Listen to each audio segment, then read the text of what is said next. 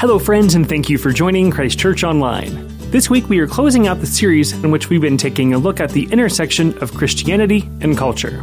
Leading us in this sermon is the Reverend Dr. John Guest, and just as a heads up, this sermon does contain topics of a more mature nature and may not be suitable for our younger or more sensitive listeners. Now, here is Pastor John with his message. Thank you for listening. Well, I uh, put on my Steeler gear to start with a kind of a lighter mood. I Actually, would uh, I had planned to tell you that Joe Sweeney, who was up here speaking, had the good sense to marry an English woman. like my wife had the good sense to marry an English man.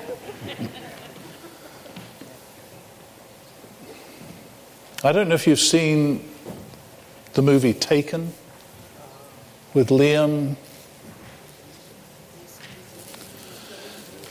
Anyway, uh, it brings the reality home of young women who are being, in effect, kidnapped very slyly and brought into the sex traffic industry.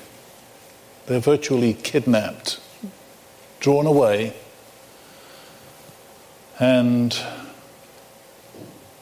Liam Neeson went looking for his daughter in the movie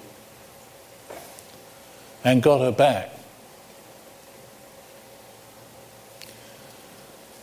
But that was just one girl, and it was the dad who went chasing her down. And he had the kind of chutzpah and whatever other things he needed to take that on. We need to be praying for Joe, because right now this is uh, the beginning of something. And if this beginning takes off, and I can only assume it will because the appeal has been made to the people of Christ Church. We know how to make things happen around here. You do. His life will be in danger. He's going back for two months to the Middle East later this year. Two straight months. So that's tough, but he's a tough guy. I've never seen him dressed up looking so gentlemanly as he was this morning.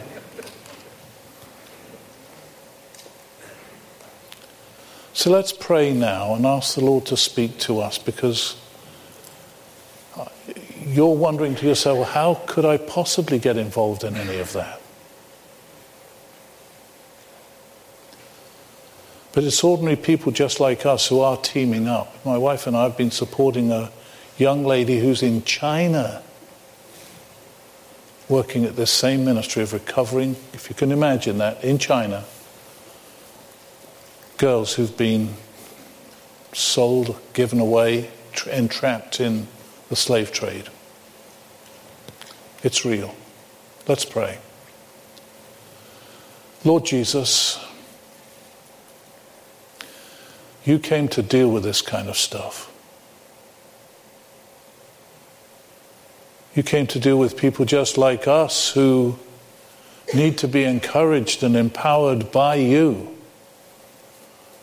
to interpose ourselves right in the middle of that collision between a culture that's gone mad with sin and a church that is, generally speaking, pretty weak. But we want to take that on, to be true to you. So we do pray for Joe Sweeney and those who are working with him, for other ministries like it around the world, rescuing these women, restoring them, rebuilding their dignity, their lives, giving them back a life.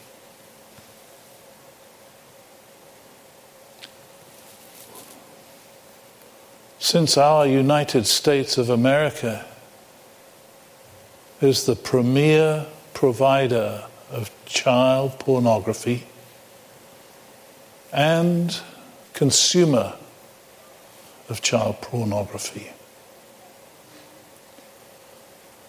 We ask you, Lord, to have mercy on us.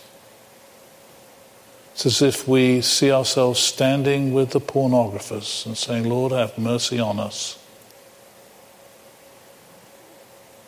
Please bring your living salvation into this world of corruption and pain, slavery, and bondage.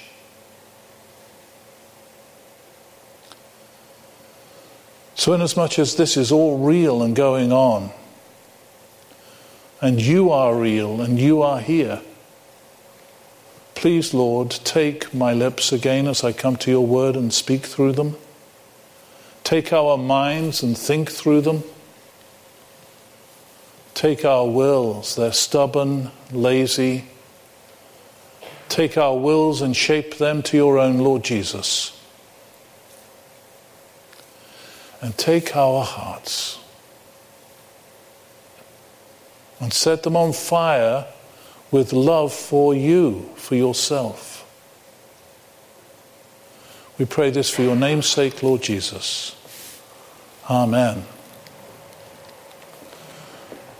Well, the collision between the culture and the Christian, not just the Christian church, but the ordinary individual like you and me. You and I both know there is a collision if we're going to stand up for Christ. So when this passage from 1 Peter chapter 3 says if, it says if you should suffer for what is right, you are blessed. Well, Peter, who's the author of this and himself was executed for Christ, goes on to say this, chapter 4, verse 12 of the same letter. Dear friends, do not be surprised at the painful trial you are serve, suffering as though something strange were happening to you. But rejoice that you participate in the sufferings of Christ. He connects any suffering we have for standing up for Christ to the sufferings of Christ on our behalf. And that we should be proud, pleased, Overjoyed is the word he used here. That we can participate in the sufferings of Christ so that we may be overjoyed when his glory is revealed. If you are insulted because of the name of Christ, you are blessed. And because of cowardice, we miss that blessing. Because we won't speak up, because we want to avoid the collision, because we don't want to get hit by the tank that's coming through, the obscenity of our culture that rejects God and with Him all that He stands for, and thereby with all that He stands for and us who are His representatives. We want to avoid that collision. We know how people get shouted down. We see it on TV. We know the opposition is huge. Listen to what Scripture says concerning a culture that doesn't want God. Romans chapter 1, verse 18.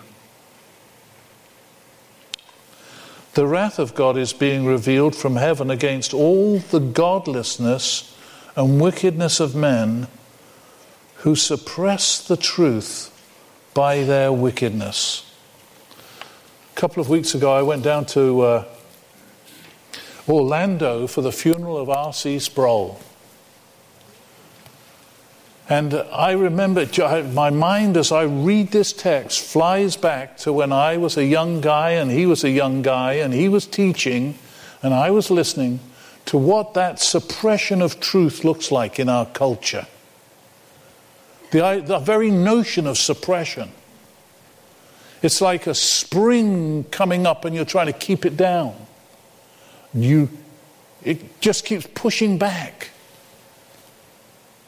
God, let me put it another way truth is not just some inanimate object that sits there like a log or a brick or a foundation The truth is alive.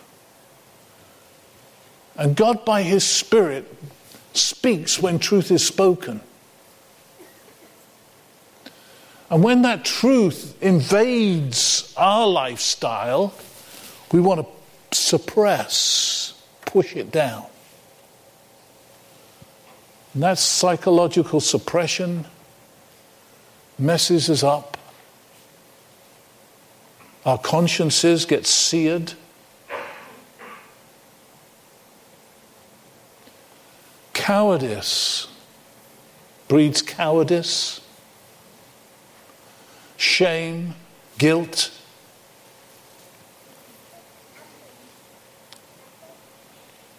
We've got to take on our culture with God's truth. So when Jesus comes into your life, he is a transforming power.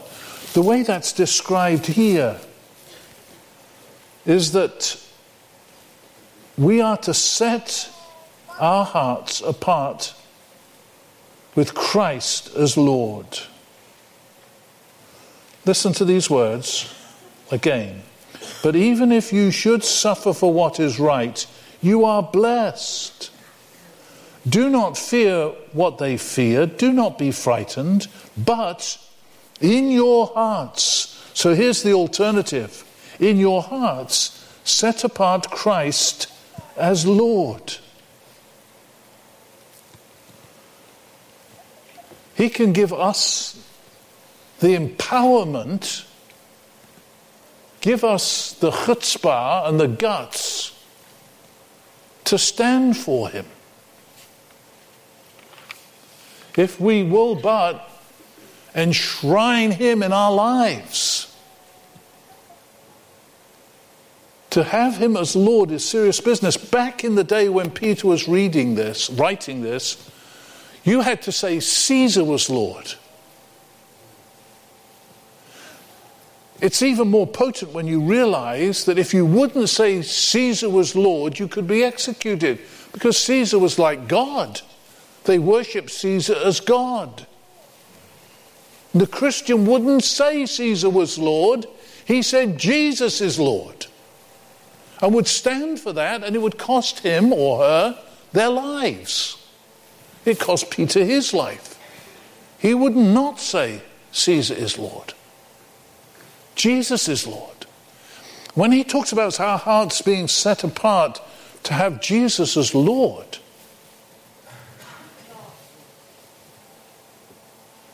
It's that Jesus, if we will but do that, who can give us the courage to stand, to take stuff on in the face of the culture. I remember as a young Christian, there was a uh, living on a regular street in London, Walthamstow, which was one of the eastern boroughs of London beautiful forest about a five minute walk away that I would take walks in. Right next to me, our house was another house. It was a row house. When I would go out into my back garden from time to time, I would hear somebody wailing from an upstairs room at the back of the neighbor's house. Ooh, they're kind of like a whale. I found out that it was the, the father of this, an older man, of the couple who lived there. And they had him closeted in this upstairs room. I'm a kid of about 19, 20. I love Jesus. I had the conviction I should do something about it.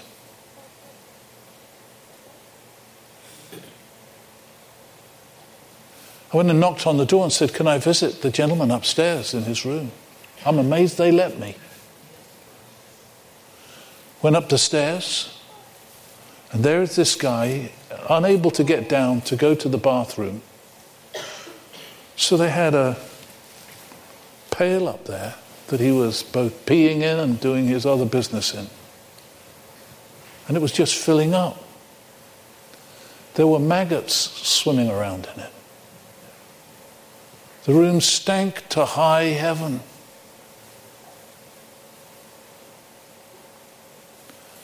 I took that down, believe it or not, carried it out and threw it in the backyard. Their backyard, not mine. Cleaned it up, took it back, chatted with the guy and prayed with the guy. There's no other, that's the end of the story. He was their responsibility. But can you imagine the courage it took for me as a kid to go knock on the neighbor's door? Where did that come from? To get myself in grown up business like that? That's just a little illustration. But across the space of my life, the moments when Jesus has captured my heart, my will, and given me the courage to stand up and speak up has been a blessing beyond measure. You don't want to miss the blessing. There is a blessing. Jesus taught, and it's amazing how we kind of read it, know it, don't really deal with it. But in the Sermon on the Mount, with the famous set of Beatitudes, blessed are those who are poor in spirit, blessed are those who mourn, etc. The last of those blessings described here is the blessing of persecution. Blessed are you when people, blessed, God blessed. Blessed are you when people insult you, persecute you, and falsely say all kinds of evil against you because of me. This is Jesus speaking. Rejoice and be glad, because great is your reward in heaven. For in the same way they persecuted the prophets who were before you. And then it goes on to talk about our being the salt of the earth, a light in a dark place, a city set on a hill. That's us. It describes our mission to be there, engaging the culture and taking it on. Trust the Lord. Reach out. Get beyond that little secure space that you are used to. Find yourself a way to trust God and engage the culture. Where you work, where you go to school. Because none of us wants to be cowards. None of us. We want what God wants. And the world is aching for it. Come and join the thousands who are going to march in Washington. Tens of thousands. See what it looks like to be standing with people who are standing with you against the culture of abortion and death. Come and sense it. Take a day out of your life. But it's remarkable to set Christ apart in your heart as Lord. That's the deal. There's a movie right now about the darkness but it's speaking about the Second World War, and it's really about Churchill. Churchill said this Without courage, all other virtues lose their meaning. Hear that again. Memorize it for yourself. Without courage, all other virtues lose their meaning. The ancients in Greece always described courage as the first virtue. Because without that first virtue of courage, we are not going to live virtuous lives. It takes courage to be virtuous, to be a person of virtue, to do what's right, to say what's right, to live right, to be right. And the courage that's expressed, it's as if Churchill takes on his own party the government of England and the King of England in taking on Germany, Nazi Germany. One man. I wept several times in the movie, partly because I lived through that. I am old enough to have lived through that season of life as a little boy, sleeping in air raid shelters and stuff.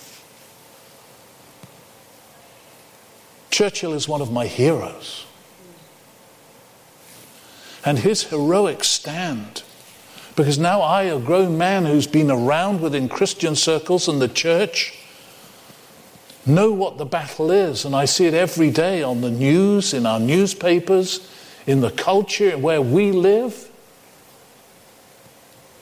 It's like the world has gone mad, insane. There's no sanity to much of what's being said and done. I mean, can you imagine telling children, though they may be a girl, that she may be a boy on the inside? Or a guy that he may be a girl on the inside.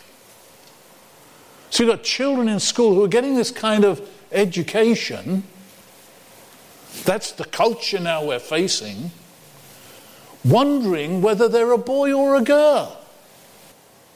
Trying to get yourself sexually oriented to righteousness. when most of us are being dragged away to be sexually oriented as promiscuous, what are you going to do? When you enshrine Christ in your heart, there is a boldness and a desire to please Him in such a way that when you step out for Him, and take on the culture where you work, go to school, hang out, whatever, He blesses you. It's a blessing you don't want to miss. He wants to bless you. But there's a price to be paid. Be strong and of a good courage. Be not afraid, neither be dismayed. This is Joshua chapter 1, verse 9, which is one of the life verses I hang over my life. Be strong and of a good courage. To be your pastor, to come and talk about this stuff with you. I'd just as soon not do it. When Pastor Jared asked me to take this on, I said, Yes. And when he walked out of my office, I said, What have I just done? Because I know what the battle is in the culture. And over the years, have been willing to take it on. By God's grace, I am not boasting, look at me. But Jesus has given me the courage and the blessing that comes with it. I don't want to go on and on about me. But the stories I could tell you of the hurt, rejection, wounds, career moves made against me, people who've ridiculed me. But I would not swap anything for what the blessing of God has been in the middle of it all. So you want to be blessed? Stand up. Stand up for Jesus you soldiers of the cross. Lift high his royal banner. You dare not suffer loss. From victory unto victory his army doth he lead, till every foe is conquered, and Christ is Lord indeed. That's for us. That's for you.